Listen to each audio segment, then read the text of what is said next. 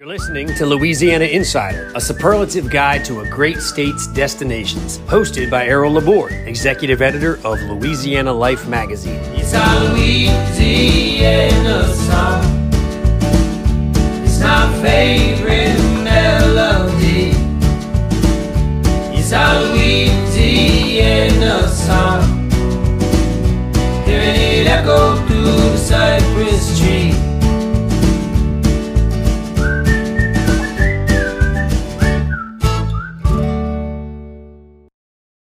Pitre is a native of uh, Cut Off, Louisiana.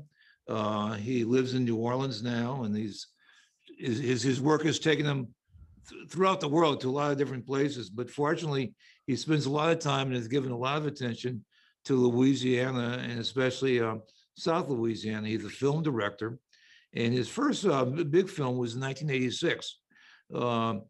Billy the Cajun, and I remember uh, seeing it at the theater. It was a good film. Anyway, he's done a whole series of them, uh, and including in 2002, did something called The Scoundrel's Wife. Uh, did a thing on Hurricane on the Bayou, which is really just a moving and riveting uh, film about Hurricane Katrina. So we'll talk about some of his things, but but most recently, uh, he's been part of a, a project with a documentary uh, called um, Mary Queen of Vietnam. And this is in reference to a church in eastern New Orleans, which is, I guess you call it the, the center of the Vietnamese community. And the Vietnamese story in Louisiana is really a fascinating one, and it's one that's still that's still uh, emerging. Anyway, hi Glenn, thanks for coming. Oh, it's great to see you, Errol. Okay, uh, tell us about the Vietnamese migration to Louisiana. Why did they come here in such great numbers? Well, the first part of that story is why they left in such great numbers. Uh, when South Vietnam uh, fell to the north uh, and, and American forces evacuated 1975, um, and Saigon fell, uh, people left the country in droves. I mean, hundreds of thousands, if not millions. I mean, nobody knows the exact number. Uh, huge numbers drowned at sea. Uh, they were called the boat people because uh, basically the the most likely way to get out of the country was on fishing boats, uh, which were often overloaded. They were attacked by pirates. I mean, literally attacked by pirates. Uh, countries didn't want to take them in, um, and eventually America accepted nearly a million refugees uh, from Vietnam in in the space of a year. I mean, they came here seeking asylum, uh, and there were big uh, there were big refugee camps, and it was the Archbishop here in New Orleans, Hannan at the time, uh, who basically went up to the big camp in Arkansas and recruited them to come down. Um, in Vietnam, uh, Catholics are a, a minority, like 12% of the population. Um, but they were, especially by the communists who took over, they were a, a minority that was oppressed. And so they weighed more heavily in, in the in the exodus, and certainly in, in the ones coming to you know I mean, most Vietnamese are Buddhist. In New Orleans, probably they're they're they're almost certainly more Catholic Vietnamese than they're Buddhist, but but they're both both communities. And they settled in New Orleans East. They settled on the West Bank uh, because they left by boat. A lot of them were fishermen back in the old country, and became fishermen again uh, because it was similar terrain, similar climate, and, and similar resources. And you don't need to speak English to to fish for a living. So where did they arrive in the United States before going to Arkansas? Well, that was sort of first stop. I mean, they they, they flew them into whatever airport, but that was a big. Oh, so they flew. Okay. It, it was a, it was an old army base, and they just turned over the barracks into housing refugees. I mean, they didn't. I mean, there was nothing set up. It it, it happened fast, and it was a, a, a worldwide crisis. And and you know, again, other countries were taking them in as well. Uh, but they were they were put into these I mean, just like you see in northern Syria and things, you're put into these big, uh, you know, I won't say tent cities, but but you know, similar similar to that. Uh, and the big communities formed here in New Orleans, in Houston, in Southern California, and in uh, Orange County, south of uh, Los Angeles, uh, San Jose, Portland. I mean, there, there, there became nodes where lots and lots of Vietnamese gathered because in, you know, uh, the, the safety in numbers, uh, you know, they're trying to rebuild their lives and having, being around fellow countrymen, even though there were people that didn't necessarily know back in Vietnam, being around fellow countrymen made, made it, the transition somewhat easier. Now, to make the transition from Arkansas and then to come to New Orleans and then to establish a life and the, all the issues you're going to have with the housing and uh, whatever, did the archdiocese lead the way on that? Or was that the federal government? Or was there some kind of separate agencies? Well, I mean, there was a little bit of everything, but the archdiocese had a lot to do with it because, I mean, we're talking 45 years ago, and uh, you know, a lot of the things we take for granted today. I mean, you can badmouth FEMA all you want, but FEMA today is a lot more robust thing than they had back then. There were, you know, lots of the social service programs, both state and federal, just didn't exist or were just in rudimentary form. Um, so yeah, the, the Catholic Church helped a lot, but in large part they were on their own. They were on their own and and and figuring it out and figuring out how to make a living and how to, you know, crowd into apartments until they could save up enough to buy a house and and and on and on and on. Now, Eastern New Orleans, for those who don't know it, is uh, it's a it's it's it's a big territory, but it's really never met expectations. You know, it was once the home of the of the, of the Michoud and the Space Center, and well, they still have that, but it's It not what still it- is. Yeah, it's not what it used to be. There've been all kind of plans for it from amusement parks and different things, the residential bases scattered, but it's never really done everything. And so having a population of Vietnamese, especially very industrious as they, Mhm. as they seem to be, seem like just that area needed. I I mean, maybe Eastern New Orleans needed them more than the the other way around. Well, that could be. And I- growing up in Cut Off, uh, in the surrounding marshes, there were all these big square lakes. And there was the square lakes were there because in like the 1890s, early 1900s, there were these land reclamation projects. They were going to turn it into the new corn belt. And of course, most of those things didn't work out and they eventually flooded and became big square lakes. Well, New Orleans East is kind of the same terrain. I mean, it's it's low-lying wetlands for the most part, and and uh, you have some ridges like where Chef Menteur Road is, where they built Michoud and the Folgers coffee plant, and where they built, you know, Versailles, which is that Vietnamese community. Um, but a lot of it is is you know, it's I, I won't say it's not habitable, but it's it's it's not high and dry. And the lure has been though, the fact that it's a waterway that it, that it does give fishing opportunities. it gives it got fishing opportunities it was available uh it was you know more welcoming than most especially if you're arriving en masse as a group like that because it wasn't you know wasn't necessarily a crowded part of the city. But you know as time has passed the vietnamese population you know uh, on the west bank and in new orleans east is has spread out through the city especially you know the their businesses. Now, the documentary, um, Mary Queen of Vietnam, the origin of this is that um, you also teach at LSU, right? You you Yep. teach films, make okay. I'm I'm uh, I'm called professional in residence because I don't have all the degrees you need to be a Okay, okay. professor.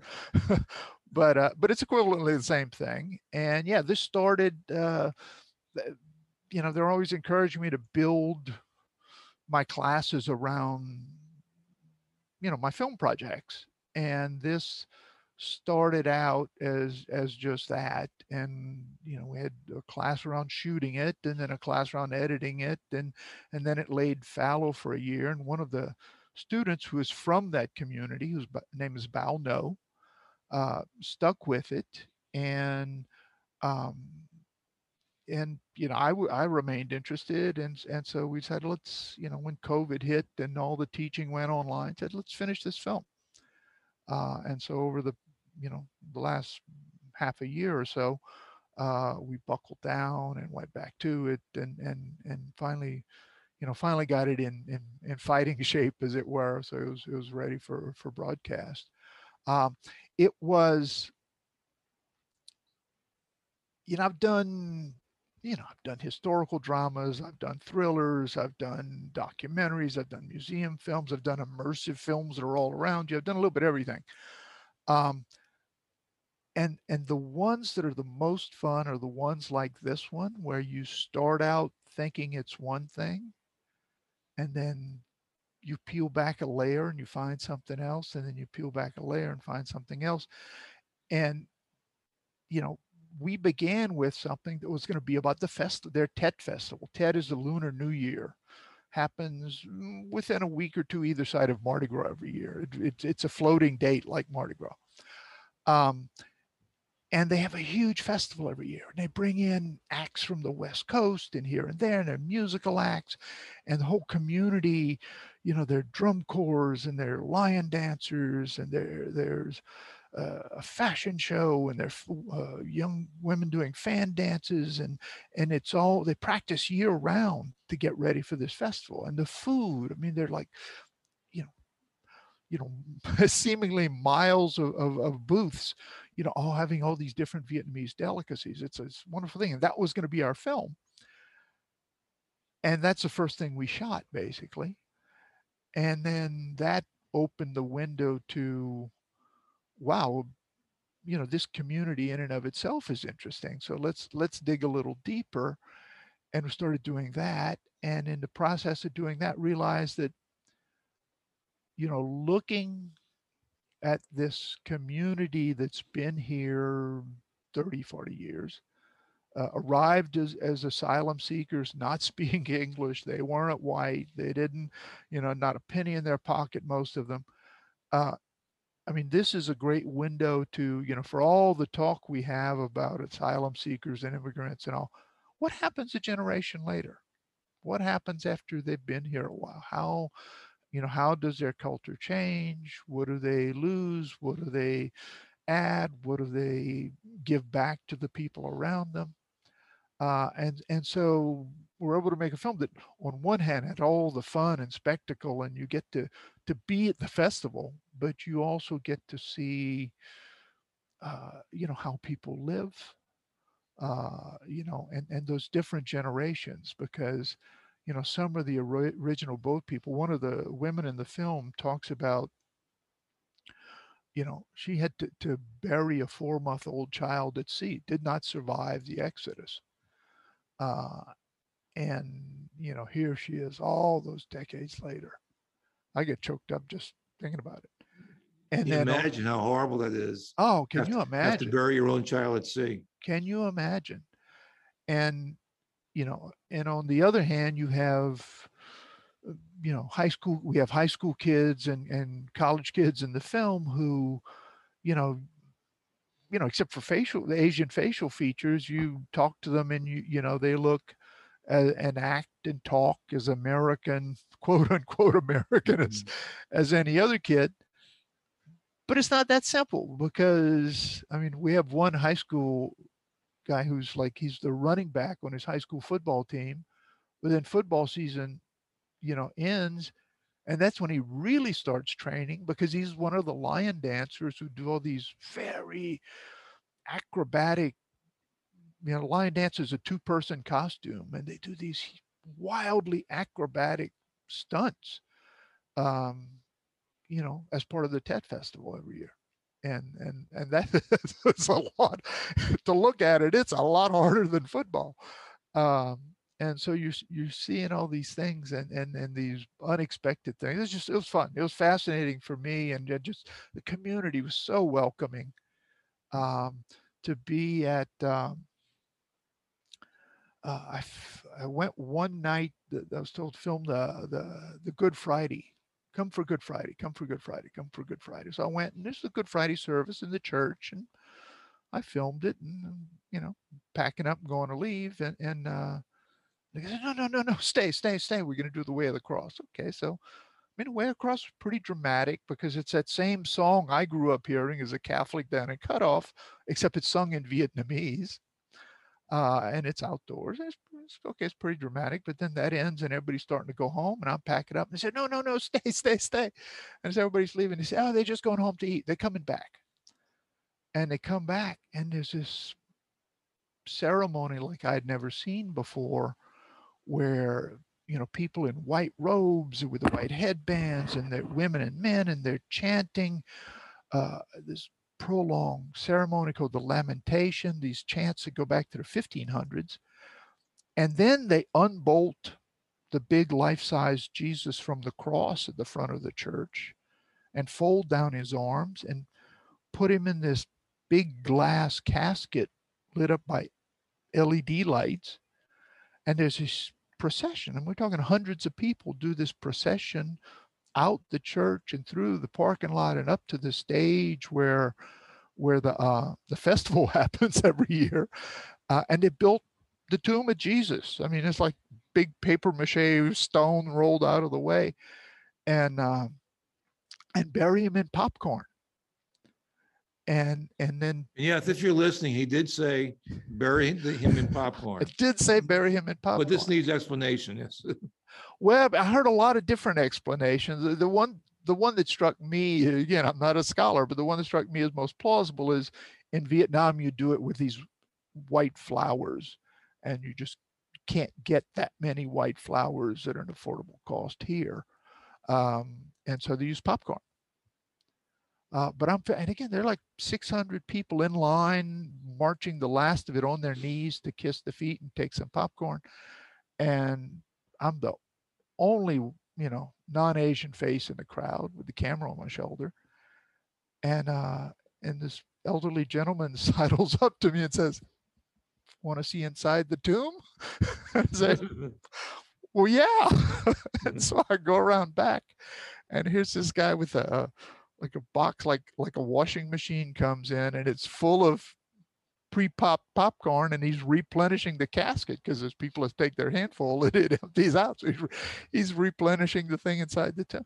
I mean, stuff you didn't, you know, you know, or at the festival, getting to go in the the dressing rooms as the singers are ready to go on. It just it was it was great. It was great. It was so welcoming. Well, you know, if I think back of that migration to New Orleans, I don't recall any real negative to that, uh, any real, I mean, there's been times over and over throughout history where you have a group from another country, another culture, they come in and there's always problems that develop. I don't recall those kind of problems with the Vietnamese. From the very beginning, they seem to have like a very positive image. Yeah, I mean, certainly there were, um, you know, there were there were incidents, there were things. I know those big things in in in Texas where the Ku Klux Klan got involved, trying to drive them out and stuff. I mean, it was uh, And that was more economic competition, wasn't it? Like with the, the fishing and the, well, I mean, it's it's it's hard to se- you know once the Klan gets involved, it's hard to separate. yeah. Um, but uh, and I know here there was economic competition. I mean, I remember in the seventies, you know, being you know gatherings of you know you'd be at the shrimp shed selling your shrimp or selling my shrimp, and uh, you know, and hearing people complain that the the Vietnamese fish too hard. They fish too hard, meaning they they they work they work so hard they put us all to shame Mhm. um, but you know that's you know uh, time passes I, I think it was a big milestone when uh, you know all the the the roadside the you know, out in the rural areas the roadside chinese restaurants started owning up to be to being vietnamese restaurants which is what they were all along but they didn't call themselves that at first Well, it seems like it's quite common, like for ethnic groups, that one of the quickest ways to establish themselves is culinarily. I mean, to do it with food. Uh, Mhm. and that's one area that people who weren't part of that ethnic group will, are interested in and, and trust. So you saw with the Italians and the, the Chinese and, Yeah. and certainly the food is good Vietnamese. Yeah, absolutely. Absolutely. Good food is good food. And the reputation, and the reputation is growing with uh um, with the food. I mean, I mean, and you're right, some food, some restaurants uh that were Chinese, that always call themselves Chinese now have a Vietnamese section on the menu. Right. You have a restaurants like MoPho. I don't know if you're familiar with that. I mean, that's American, okay, but he has a, a good section of it that's Vietnamese cuisine. Yeah. He's very influenced with it. I, Um, I, I know down the street from me here, they just opened a, a, a Viet Cajun brew pub. so it's a- that's a lot of things blending together there. And there is sort of like a, a combination between the, the Cajun cuisine. I mean, they're both, yeah, certainly the Cajun seafood and the, and the, and the, and the Vietnamese food. Yeah. Yep. Bao, uh, again, Bao Ngo, who's, you know, I produced, I wrote and produced the film he directed. Um, and, uh, sort of a, a, a- an exchange going with his mother, who I've never actually met. I mean, COVID sort of got in the way of, of that. But, you know, I, I send her pots of gumbo and sauce piquant and stuff in containers, and she sends me pho and these dishes I can't pronounce in containers. So we're, we're we've been sampling each other's food. I remember um, one time talking to uh, to John Besh during happier days for him, and uh, he was saying that he had been asked to be a judge at a Vietnamese event, and he was just stunned. Uh, especially one of the things he had to judge was the uh, the fish soup, which was a whole lot like the gumbo. Um, you know, with different seasonings, maybe different sort of vegetables. We just thought it was really great cooking. Yeah, And certainly yeah. that uh that bread, their equivalent of the French bread is Mhm. really good. I mean, I hate to say it, but, but some people could say it's better than the, the French bread here. And then where they're really stealing the show is with king cake. Uh, I mean, I mean, I mean, the king cake is really, really popular. Yeah, the the bread. I, don't- I don't. I can't speak to the king cake, but I know the bread. Uh, the secret I was told. Now I'll give it to your listeners here. Is they use ten percent rice flour mixed in with the wheat flour, and that makes that's what makes it lighter and gives it that that nice crust. Uh, Okay, yeah, it does have a good, a good flavor. Um, you- on your, on your documentary, um, you tell the story and you show, uh, Councilman Nguyen, uh, you know, someone who actually, Mhm. you know, grew up here and is actually, uh, now a member of the Uvalde City Council. born in Vietnam. Yeah. I mean, and that was, I mean, I I guess the first who who does not appear in the film, but uh, Congressman Cao Yeah, was first rep when William Jefferson crashed and burned. You know, lasted one term in Congress, but and then uh, you know Cyndi Nguyen made it to City Council, and and yeah, the community is you know maturing. It's taking its place, and and and uh, you know I think most people would say rightful place. Uh, you know, reflecting its population and it, it its uh, its economic impact, and and uh, they're a big part of the fabric of the city. and they've always seemed to be good students. Like I remember hearing stories about how great the Vietnamese students were compared to the American students. You know, it that's one thing that comes up a lot in the film is the push for education, but also, uh, you know, what happens to that? Because, you know, and part of that, I think, is undoubtedly integrally Vietnamese, but a lot of that too is is any immigrant culture. I mean, they're the ones who left the country were the ones with ambition and wanted a better life for their kids, and are going to push their kids. Um, you know, some of those kids, you know, feel the pressure,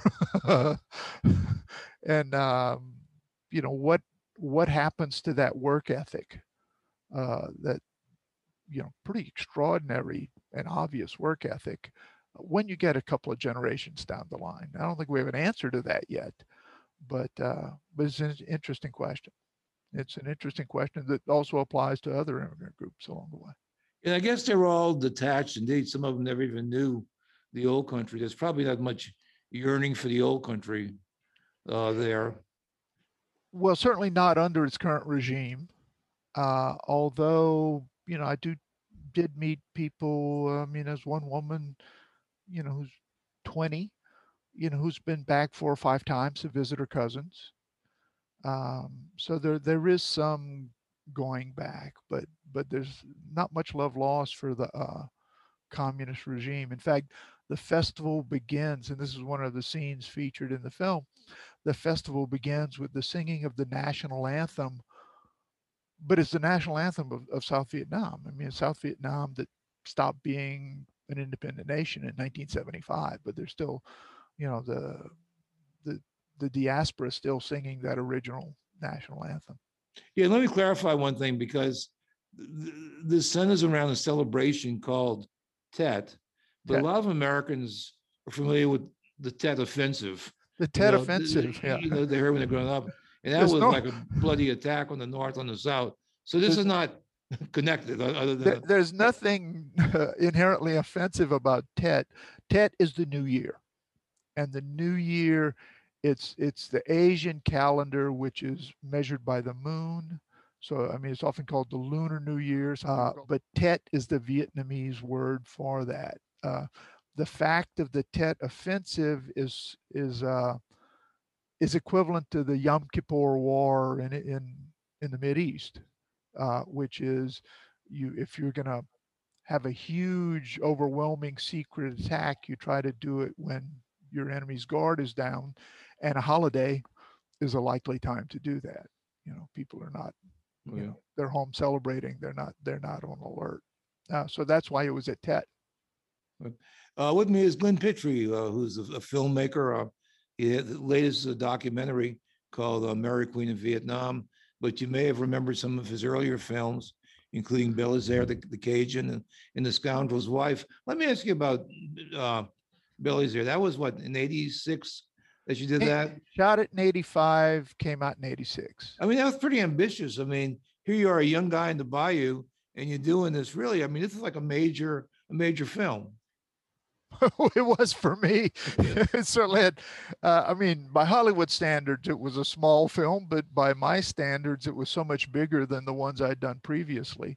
It was also the first one I did in English. Before that, I was doing films in Cajun French with, you know, subtitled in English. Uh, but we, you know, we had the house record in places like Houma and Abbeville and Galliano and the theaters down there uh, with those Cajun French films. Uh, but Belizaire was was a big step up, uh, in large part thanks to what was then a very new institution called the, the Sundance Institute, which Robert Redford had just founded. And Belizaire went through the director's lab there, I guess in the second year of Sundance, um, and eventually premiered at their festival. Um, and, and it, but that that assistance, you know, made it possible to get you know, you know, major actors and and helped with the financing and just helped with uh, you know, being So Robert, did Robert Redford sit in with you and go over the film and say, I like Oh. this? And Yeah, yeah, yeah, yeah, absolutely. Yeah, and and Robert Duvall, who had won the Oscar that year, uh, came play a cameo. He played a preacher at a funeral in one of the scenes. Um, so yeah, that was a big thing.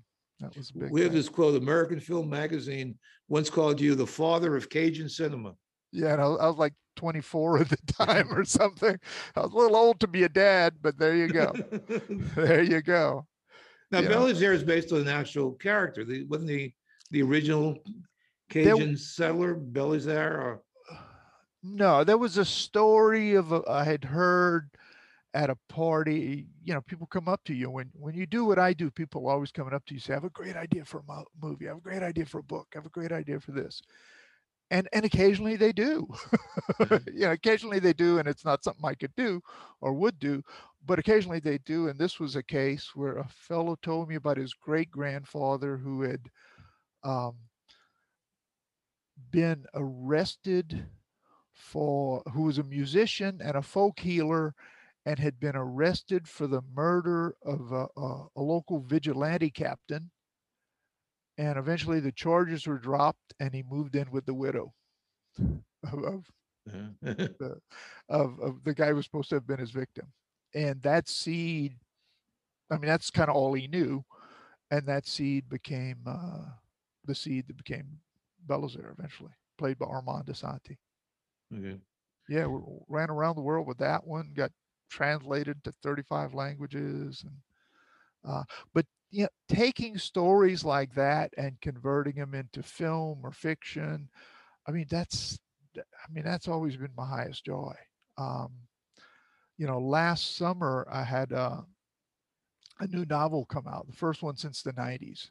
I hadn't had a novel out since the 90s called Advice from the Wicked. And, you know, was able, I mean, it follows, uh, you know, a mother, a, a young mother and her ne'er, ne'er-do-well son as he grows up. Uh, but it starts at the hurricane during the hurricane of 1893 and it ends during the hurricane of 1915 and in between you know you you see what the coastal life is like and you see what you know plantations like and you wind up in storyville in new orleans uh, but along the way i get to mix in all the tales Yeah, i won't say all but uh, so many of the tales i heard along the way and stories and and and little bits of sometimes history sometimes folklore um, yeah, I, i'm one of the luckiest people i know because at, at several points in my life i've actually gotten paid I mean, I, I, routinely get paid to tell stories, be it film or text or or live on stage. But I've also been paid to listen to stories, to do oral histories, um, and and I've heard so many wonderful things, which later became the basis of of of bits of uh, you know. Uh, one one woman told me she got the the the showboat broke down in her Bayou village. Uh, and like 1912 and she got hired as sort of the the maid for the couple that ran it and it was all this intrigue and familial intrigue and and then and, and, and all the tricks behind they do behind the shows on the showboat and everything else and that became the basis for a play. Uh, you know the my very first film la fièvre jaune yellow fever about a pandemic uh, in Louisiana, um, you know, came from stories I'd heard from from my grandparents growing up, how they lived through the the yellow fever epidemic in 1905. Um, you know, you know, so Belizaire was the same. This, you know, all on and on. There was one movie I directed for uh, Lionsgate, uh, a western, and it said really nothing to do with Louisiana. We were shooting in Texas. It was all Hollywood actors. Oscar winner George Kennedy's in it. Billy Zane, who was the villain in the in Titanic, is in it, and all these other actors. Um, and I got to do a polish on the script before you know before we went into production. And so I set the story in, in, in Louisiana during the Thibodaux massacre, which is you know, a historical, a little known but historical event. Um, so whenever I can, I would, I would, you know, bring these tales, uh, sometimes unrelated tales, sometimes based on stuff here, but I, I, would try to tie them back to the, the lore of, of Southeast Louisiana because there's just so many stories to tell. There's just so many stories to tell. Well, in, in 2002, the scoundrel's wife now that was about that's uh, during the early days of World War II, and it's about spying and intrigue along the Gulf Coast. Absolutely. Did that come from stories that you were you were hearing? It well, like all the best of them, it came from stories I heard growing up. Uh, but then you you start to do the historical research, and you find out. I mean, there were between Pearl Harbor and say mid 1943, there were 56 ships sunk in the Gulf of Mexico by German U-boats. Wow. Um, and there was widespread belief that local fishermen were supplying those U-boats. And you hear the tales about, you know, they, one U-boat got sunk and that, you know, French French bread wrappers from Golden Meadow floated to the surface. Uh, but you hear all these tales, and then you know down on the bayou, people name names and say which family it was and who it was and how they did it and stuff. Um, but then you realize there was some, I mean, nobody ever proved that, that locals were supplying these boats. Uh, but these boats were certainly out there and they were certainly sinking ships. And uh, I mean, I still own an, uh, an anvil, great giant anvil uh, that my grandfather salvaged out of a freighter that sunk off Timbalier Island. You know, he was working his oyster beds and he saw the smoke and went went salvage what he could. Um, so yeah, I mean these these are, but then you get to play. Then you get to you know like any good storyteller, you you're going to elaborate. You're going to make it uh, as good a tale as you can. You're going to make uh, take what may be historical event, but you got a people it with characters who feel real and important and interesting to whoever's watching or reading or, or listening. Um, and and that's that's the trick. That's the fun part. I mean, uh, again, I'm the luckiest guy around, but I get to I get to dream up stuff, and then and then when things go well, uh, eventually put that dream on a screen or in a book so that I can share it with other folks. I mean, that's uh, I could ask for nothing better. Now, in the case of the, uh, the scoundrel's wife, then the scoundrel would have been someone who was supplying the U-boats. Well, the story begins. The scoundrel's wife, the, the, the scoundrel is is is dead when the movie starts. You see him in the opening credits, uh, but the late husband and his widow uh, were accused. It's yet another story. Um, back in I want to say 1890s, there were there were laws passed that Asians could not immig- could no longer immigrate into the United States. Uh, you know, keep out the yellow man. In fact, the, the, which coming around to where we started on this with the Vietnamese community, but it was aimed mostly at Chinese. Uh, but of course, where there's a will, there's a way, and people would smuggle in Chinese immigrants. You know, and the stories get told of just like, you know, people are smuggling in marijuana. You see the Coast Guard, you dump all the bales overboard. Um, they would have the Chinese on deck hiding in barrels and they saw the Coast Guard cutter come in and they would roll the barrels overboard and let them drown as opposed to being caught with the contraband, the human contraband, which is horrific. Um, and that's what he was accused of. Hence, hence the scoundrel. And this is the widow. So when people start suspecting somebody's aiding the U-boats, fingers point at her because she seems, you know, a likely candidate. And then of course she's got a son and a daughter, and there's much more to the story. Uh, St- Tim Curry plays the village priest, who in reality, in Cut Off, the town where I'm from, uh, during World War II, the priest was run out of town. I mean, a mob formed the sheriff had to come down to escort him out. The people had complained to Archbishop Rummel that he was he was pro-German, but Archbishop Rummel was also German and, and didn't really do anything about it. And Wasn't he related to, the to General Rummel and? the, I, uh, that I don't know. That I I don't think, know. I but- think it was like a distant cousin, yeah. but Father Weiss, who was a priest in Cut Off, got run out of town, and uh, uh, you know, and people said he he had a shortwave radio that he was talking to the U-boats with, and that he hid it in a tomb in the cemetery. I mean, none of that was ever proven, uh, but he was, you know, he was certainly. I I, had an my aunt Viv, who's 93 now, still with us, says that as a young girl taking catechism with him, that at one point during, you know, it's like, you know, the battle, I think it was Battle of, I forget which battle, but some European battle, you know, and, and the priest would say, eh, we beat you last week. We beat you last week. Uh, ma- ma- making, it, that seems a bit of a stretch, but she says she was there. Now Tatum O'Neal was in this film, Yeah. Or as we like to say, uh, Academy Award winner Tatum O'Neal. Yeah. right? Yeah. And, and her role was what? She was the wife. She, was was, the wife, okay. she was the lead. She was Yeah, all right. You also had Julian Sands, who was actually back in town week before last shooting another movie. Uh, but uh, I mean, he's been in like a 150 movies and all. Yeah. Yeah. Well, People, uh, if people are interested in seeing, I mean, not the whole film, but you can see clips of this and Belizaire and all these things on our website, which is um, uh, www.cajunmovies.com. Cajun movies, just like it sounds. Okay, .com. and we'll come back and we'll mention again a little bit later. Um, Roger Ebert, some people may remember Siskel and, and Ebert, Yep. um, once referred to you as a, a legendary American regional director.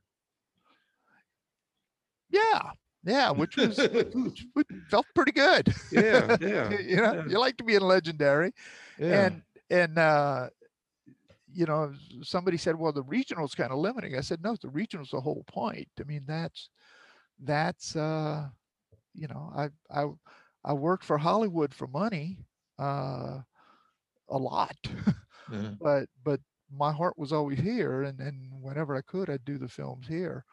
Um, you know, when I was getting started, there was you know, Eagle Pennell in Houston, and there was me here in New Orleans, and uh, you know, this guy in Tallahassee, uh, uh, Victor Nunez, and you know, so we're, we were doing feature films on the Gulf Coast. Uh, you know, is it was a different time. It's so gratifying now to see all the young filmmakers. Uh, you know, now that that the you know the skills are more widespread the equipment's more affordable uh, and more portable and and just all the people making films um, and telling stories the you know and having access to that it just it's just so nice it's, it was a pretty small club back in the day and and and uh, and the hurdles were pretty high i mean tough thing now is you know back when i started you made a good film you know you make a Belizaire and the whole world notices. Uh, now, you, you know, the fights for eyeballs. There's so many people making, you know, independent films that it's it's it's hard, you know, it's hard to get them noticed by the audience, by the critics, by the, you know, by the people out there. And plus, this last year has been so tough on the industry. I mean, there, there weren't films being shown. Yeah, Yeah, I mean, uh, you know, theaters were were either shut down or working at you know operating at minimal capacity. Uh, it was great for the streaming services.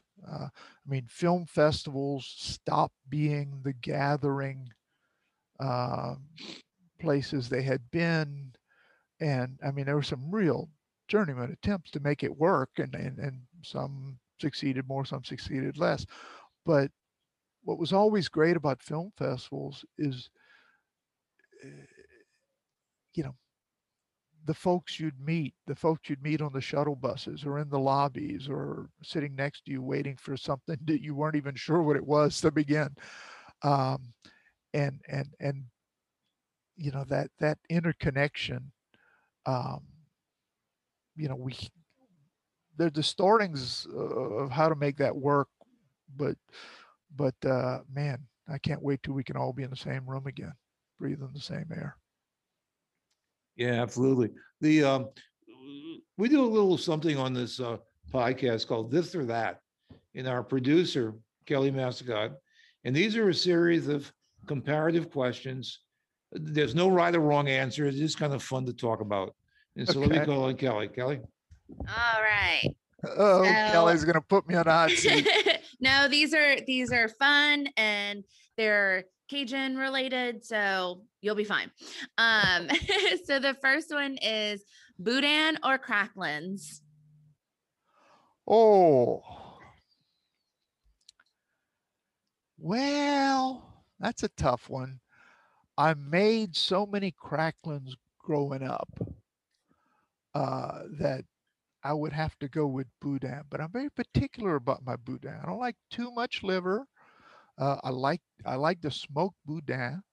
Um, you know, the best boudin source I found is like across the state in Lake Charles. I say best, best for my taste, uh, and so it's it's it you know hard to get it, and so it's I'm picky about that stuff. But when I w- when I was coming up, you know, every, every year, you know, every year around Thanksgiving, we'd buy a hog, and the one rule was you couldn't name the hog because the hog was not going to come to a good end. Uh, and sometime around February, uh, we would, you know, cousins would gather and aunts and uncles would gather, and that hog would become, you know, cracklins and boudin, more boudin rouge than boudin blanc, you know, the the blood sausage. Yeah. and and all the other dishes you'd make and and head cheese and and uh and the grillades and the this and the that um and yeah those are good time cracklins i mean the kids you know kids we you know we we had our job we had to stir that vat to get those cracklins just crispy just right Well, cracklings, when they're, when they're hot and fresh are really good. It's probably best not to think that you're eating uh deep fried fat, salted, okay? But they're really good, but you, you don't want to eat them every day. No you don't want to you don't want to eat them every day or your days will be numbered. But uh actually i just found a place uh a sausage a sausage source that as a little side thing they sell crackling dust which is all the crumbs that accumulate on the bottom of the pocket. And i tried i tried spicing a dish with that. It's pretty potent. It kind of the whole thing tasted like cracklings. i'm not sure i'm going to use it again I'll tell you what you do, you mix it with cornbread. Um, oh yeah That's what they that used to do. They good. used to cook their cracklings in their, in their corn. Did you say that y'all made more red boudin than the white? oh yeah yeah. Really? Yeah, yeah. Huh, I, I thought it'd be the other way around, okay? I No. mean, red boudin is not for the squeam, the squeamish. White boudin, you can kind of get the vibe, anyway, not not much of what we you know yeah. as as as you know as one of my cousins used to say if you eat an oyster you'll eat anything so i mean i grew, we grew up on Yeah, so, you know sea snails and frogs and you know wild rabbit and ducks and teal and and when you couldn't get ducks or teal you'd eat coot yeah, um okay, yeah poule d'eau as we call them Yeah. all right. Okay, the second one is Swamp Pop or Zydeco. Oh, it depends on the mood. it depends on the mood. Uh, if you're if you're if you're dancing, I'd say Zydeco. If you're wooing, I'd say Swamp Pop. That was a great answer. um, and then the last one is um, crystals or Tabasco. Ah, again, it depends. It depends. If it's a soup, if it's a good oyster soup, I'd use Tabasco. But if it's a po' boy, I'd use Crystal because that Tabasco is pretty concentrated. You know, you Okay. gotta you gotta have both. You gotta and and as often as not, it'd be the homemade, the peppers you grow in the backyard, and you put them in a jar of vinegar and you let them sit for a few months, and then few drops of that is pretty good too. There you go. Okay, that, that- that- that- that was- that- that was interesting. So the, uh, wow, the red boudin versus the white, okay. Uh, I think white boudin is more for city people, you know, who just don't want to be thinking about the blood sausage. uh, uh, Part of it. Well, just a couple more questions, and we'll, we'll- we'll let you go. First of all, what's, uh, what's next? What are you working on now? Oh, I I'm keep promising my wife I'm going to take a break, um, but never seems to happen. and so this year, even in the pandemic year, got the you know the novel came out, and then this hour-long documentary just came out, and probably what's next is another book, uh, which I'm still on the outlining, organizing thing. Um, and and uh, again michelle my wife michelle has been pushing me. She says you know every every dinner party back when you know before the pandemic when we still had dinner parties every dinner party you you pull out these great stories and i'm still hearing, hearing stories i never told i never heard before. Uh write them all down I, and i i've said no i've said no i've said no for 10 years now and i'm thinking maybe okay maybe maybe i ought to give that a crack so lot, lots of tales from it, it'll be tales from the bayou and and a few tales of you know filmmaking uh along the way. And we should mention your wife, uh, Michelle Benoit, is herself a distinguished uh, writer and producer and director of films. She knows the industry too. oh yeah. Oh yeah. Oh yeah. Yeah, she she absolutely does and has got such a great story tense sense and uh and has so often uh you know saved me from my own excessive uh, imagination and or ambition. you know, kept me out of the deepest woods. Now, you mentioned working on a book. You wrote a book a few years ago about crawfish. you, the the University Press of Mississippi had a series of uh, folk foods of the South. They had the the watermelon book, the catfish book, the sweet potato book, and they hired me to do the crawfish book. And I thought, how hard? In my u- usual foolish naivete, thought, how hard can this be? You know, just boil up a few crawfish and uh, and it turned out it, it it's i mean crawfish it's a fascinating story i mean uh you know one of the biggest we talk about tet and mardi gras um one of the biggest holidays in sweden is is kraft premier i'm probably mispronouncing it kraft premier uh which is uh, crawfish day.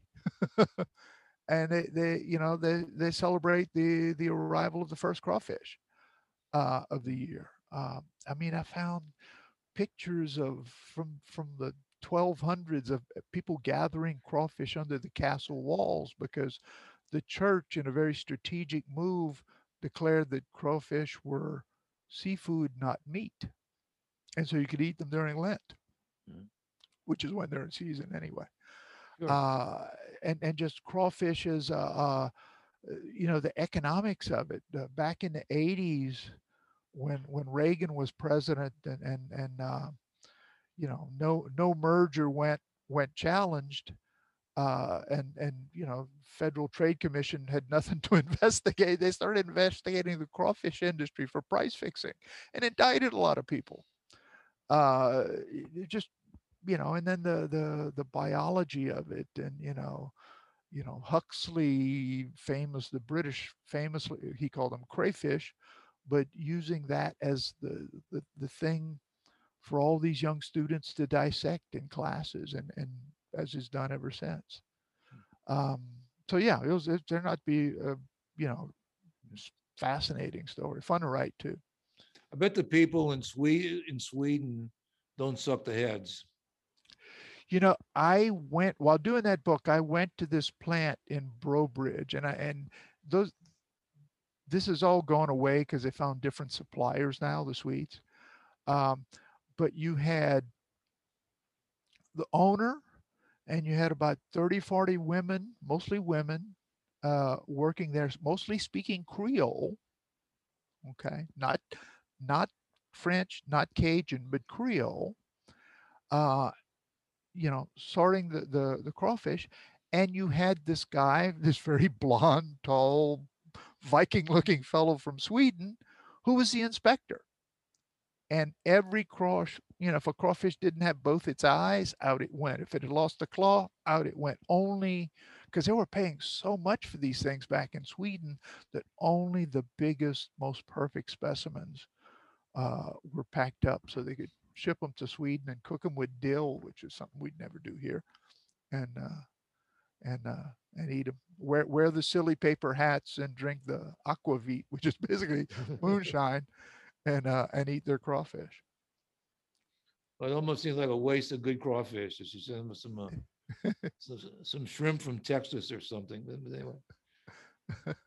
anyway, Glenn has been fascinating. I, I like, tell the people now if they, uh, first of all, they want to see Mary Queen of Vietnam, or if they want to see any of their other works. I, I know it involves your website. What should they do?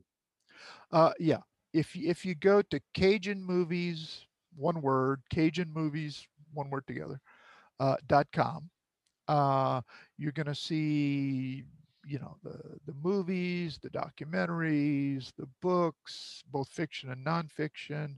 Also, you know, we didn't talk about museums, but I've, you know, I've done exhibits for probably three dozen museums, mostly here in Louisiana you know, for the Presbytère, the Cabildo, and the Historic New Orleans collection, and this one and that one. Um, Well, I want to testify on that point because one time I was in Quebec and the museum in Quebec had an exhibit. I think it was about the Acadians, but anyway, it was you. Uh, I I Yeah. if you put it up or if it was your voice, but it was you. It was, it was kind of like your exhibit at a museum in Quebec. Yeah, yeah. I did things in. f- There's one in Montreal called the Museum of Civilization, which had done this thing. They they had uh, exhibits from twelve countries, and they picked me for America to do it. And uh, and I built it around my uncle Elvis. My my mother had two brothers, uh, Edwis and Elvis and Edwis had passed on, but Elvis was still alive, and he Elvis was visiting Edwis in in the cemetery and having chats with him, and that became the the basis of the exhibit that appeared in Montreal. But anyway, yeah. Okay. Well, maybe it was the Montreal Museum. Uh, well, Are no, there was one in Quebec City as well. Uh, you've been both Okay, places. so what's, Yeah, Quebec- yeah. yeah, I- Yeah. I feel confident with Quebec, okay. Yeah. So, Oh yeah, so yeah, very diverse. So, okay, so go to that website again. It's Cajun Movies, dot com.